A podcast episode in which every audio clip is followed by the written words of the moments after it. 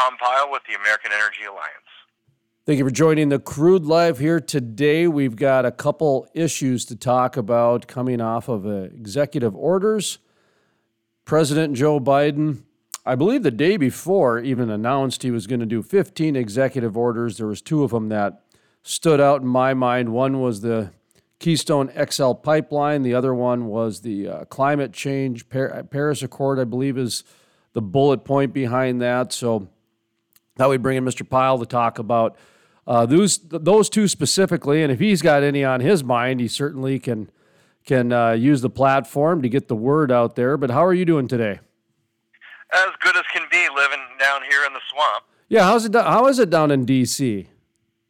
Well, they're clearing away the the um, security that they had, literally had. Like that downtown looked like a war zone. I can't describe it any other way. Um, and it was just, I feel like it was I mean, I am not condoning in any way the, the atrocity that happened a couple weeks back, but the, the response I think was very, very outsized uh, in terms of what they did. I mean, they basically like the Democrats say they don't like the wall or guns, but they had tons of guns and there were lots of walls uh, uh, over the past week or so. So um, hopefully things will hopefully things will, will will turn back to some new normal, and we'll we'll see some you know. Uh, little less heightened um, sensitivity around here. So. Good example of why boots on the ground is very important for a lot of different reasons. You know, I mean, you're here to talk about a couple national issues, but the boots on the ground reporting, which you just did, in my estimation, brought up a great perspective, which I don't hear talked about much, which is, you know, one one particular group that has been campaigning on a certain ideology now just use that in a way that you know, is is pretty hypocritical. You know, without getting into the specifics, like you just laid out, uh, the Democrats were against walls and guns, and then when it came an opportunity for them to use it to their advantage, they went ahead and used it. And um, I, I, haven't heard that nationally. You know, that's just that's an interesting perspective. So thank you for that. just yeah, I mean, you really uh, it. There, there are a lot of those. I mean, uh, unfortunately, uh, you know, a lot of the things that uh, where the promises that were made uh, in the interest of you know helping people actually will harm them uh, or actually make life more difficult for them or take away their job, for example. And the Keystone uh, permit, re- the rescinding of the Keystone permit is a, is a very, very clear, stark example of that very thing.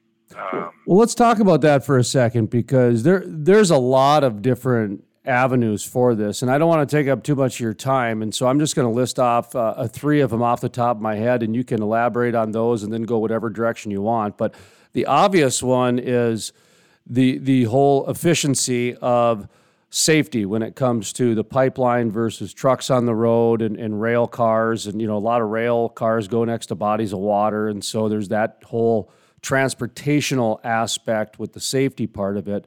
Uh, to me, probably one of the bigger ones that I don't think gets dis- oh, the second one is the jobs, of course, the whole economic impact with the jobs. But the one that I think needs to be talked about, and that's why I'd like to highlight it, is the whole continental national security and international security. That to me, ha- having a very good economy working relationship, energy relationship with your neighbors of Mexico and Canada just seems to be in everybody's best interest for America, especially when you've got some geopolitical Saudi Arabia and Russia issues and et cetera, et cetera. So those are the three off the top of my head. So you can either, you know, opine on those or you probably got 15 more, but that's how I just thought I'd set the table if you didn't mind. You bet. Let me tell you, let me start with the, with the safety. Transporting liquid fuels by pipe is, without even a, a fathom of debate, the safest way to transport these materials. We've been doing it for decades. Um, and all of a sudden, we're instead of constructing the now remember this the Keystone XL is almost complete. I would say there's about 300 miles or so left to connect Alberta to the southern, you know, the Gulf region to go continuous. But but because of that 300 miles or so, 4,150 trucks, eight, 11, over a thousand rail cars are needed to move this oil. Rail cars and trucks are not a safe uh, are not a safe way to transport this this stuff as safe. I mean, obviously, it's still there's still few very few incidents, but there'd be significantly fewer if we just completed this pipeline. Jobs. Over 10,000 American union jobs so far have been created during the construction of the pipeline. Um, that these, unfortunately, the company that uh, owns or, or, you know the company, uh, the builder, TC Energy, announced that they had to stop work on the pipe.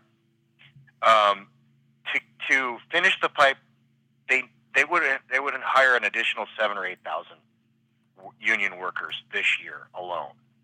Um, so when the president says he wants to, you know, create good union jobs, he just killed it. his first act. He killed seven thousand good union jobs.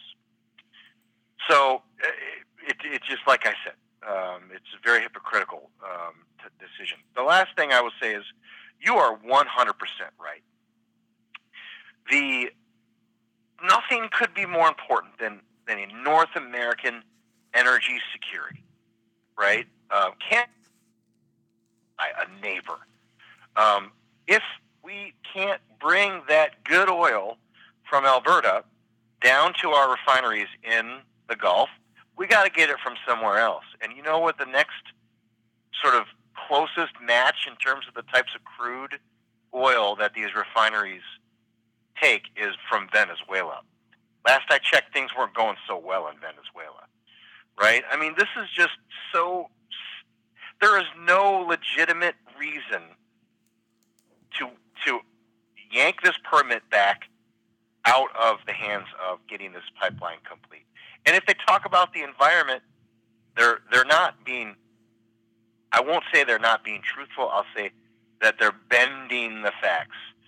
This pipeline, the the the owners committed to investing in renewable power to power the pipeline. They've committed to um, giving money, just handing money over for green job training for union workers, right? I mean, they've been over backwards to check the, the green box, if you will, uh, but it still wasn't good enough for these folks because they want to they want to eliminate the use of these resources. That's their goal. You cannot negotiate with somebody who wants to eliminate your job or your your your product. It just doesn't work.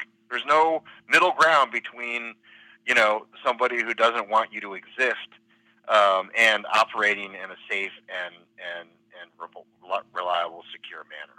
So that's what I'll say about that. well, I'll, I got another question for you since you're so articulate in your responses.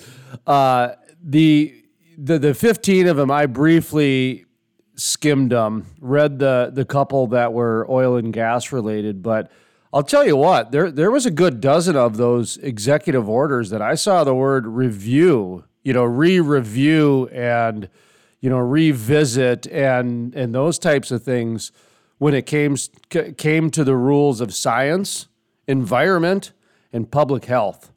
And those yeah. th- those are red flags like I to me that that is what that is more than a shot across the bow to the oil and gas industry and um, I'm, I'm not sure if the industry quite understands that yet. I, am not sure. No, I, I think you're exactly right. I think that a lot of people said, well, you know, we'll get along with Joe. He's a good guy, and this and that and the other. Joe's not running this show. Let's not let's not kid ourselves. The and thank you for bringing that up because what was in the news was sort of the immediate sort of uh, you know Keystone, and we can talk about the Paris Accord this is what what was gave me the most pause and the most fear is they basically signed executive orders to obliterate all of the progress that was made under the previous administration with respect to removing barriers to produce energy in this country.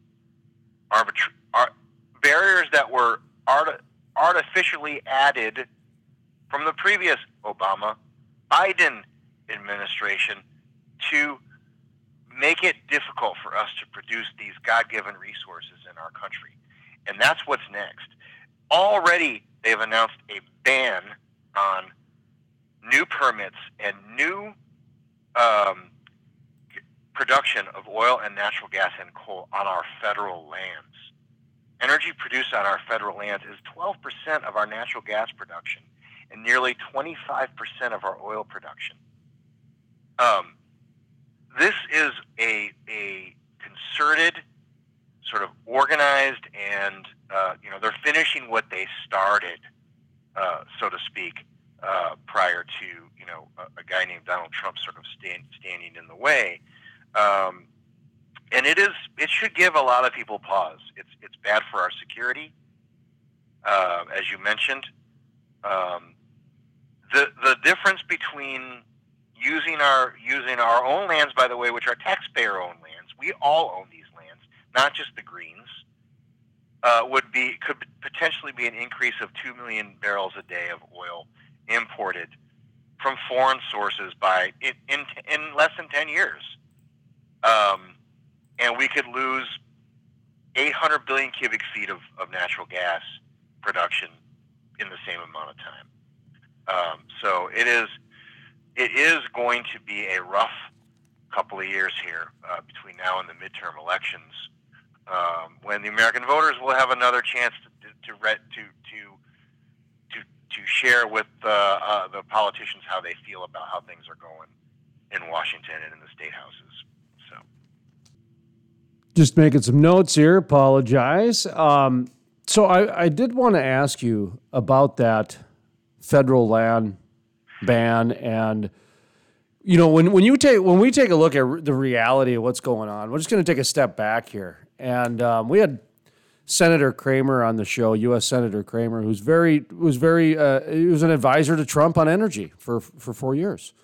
And we had him on and we talked about i just flat out asked him i said boy the direction things are going it certainly seems like you know we're going to have six energy companies in the world controlling 90% of the market. He said it's more like four and i went whoa okay i thought i was crazy at six but now i got a us senator on record saying four so we're going to go with that but he was talking about these policies that are in place with some of the bans and just really managing and, and, and, and controlling the marketplace in a whole new way that oil and gas doesn't operate well with. You know, oil and gas needs the free market to work. And, and you start, I know Texas had, had controlled production for a long time, but, but there's still, there's, there's a bigger advantage, especially right now when you're talking about natural gas and shifting subsidies over to natural gas, letting those clever capitalists come up with great innovative ways because – at the end of the day, you mentioned about the shale revolution over the last 10, 15, 20 years.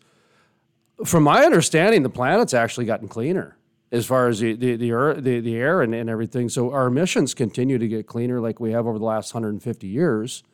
You know, back when we were burning wood and hay up to now when we got natural gas as our foundation. So, um, getting to, getting to that, what do you make about the direction we're going with, whether it be the consolidations, the layoffs, or the direction that this administration seems to be pushing renewables and, and controlling the marketplace? It's a it's a loaded question, no matter how you slice and dice it. That's why I thought I'd start off with the U.S. senator's words because he's he kind of set the table on that one. So sure, um, and it is it is with with and I discuss this with no pleasure. The um, the folks in charge in Washington want to control our choices. They want to control what energy we're allowed to use, what energy uh, we are, what types of cars we're allowed to drive. Um, they want to control uh, these the, resources. Why? Because if they control energy, they control the economy. It's that simple. If if they are making the decisions uh, about what types of energy we can use, how we can transport it, um, what types of cars we can drive, because by the way, they want to ban the internal combustion engine. Um, they've been very clear about that. Um, they determine how our economy grows, where people live, um, how we get around, um, and that's that's really the difference. Uh, whereas with free market, we're in charge. We decide based on our preferences. Um, what energy sources we use, what types of vehicles we drive, where we live, things like that. So um, it really comes down to ch- power and control versus choice and and affordability, uh, because companies don't want to spend more money than they have to to make a product to deliver a product. Also, I don't believe companies deliberately want to pollute. Um, the thing is, what you talked about the shale revolution, and this is a direct tie to the Paris Accord, which we're now back in apparently thanks to President Biden. While we were in the four years that we were out of the Paris Agreement, if we were still to remain in the Paris Agreement, we would have been one of the only countries in the world on track to meet our our, our self-imposed uh, uh, emission reduction targets. So all of these European countries that are wagging their finger at the United States and you know, you know, trying to sh- shame the United States for not being in this international agreement, which is designed to I- impact our economy in a negative way. There, none of them are even anywhere near on track to meeting their targets. And the reason that we're on track to meeting our targets is because of natural gas. Because we're using a lot more natural gas and therefore a lot less coal to produce electricity. And since 2005, we, the United States, has had the largest in, environmental uh, uh, uh, improvements in air quality than any other country in the world. Incredible. I mean, that, that that's the part where facts don't seem to matter, and that's where we're in a in a disconnect that's really scary. You know, you mentioned. I'm glad you brought up the Paris Accord because that was the next place I wanted to go. Where, w- when to me, that Paris Accord represents a lot more planet of platitudes versus realm of reality. And what I mean by that is, is they're more concerned with the hubcaps of the car than the engine itself.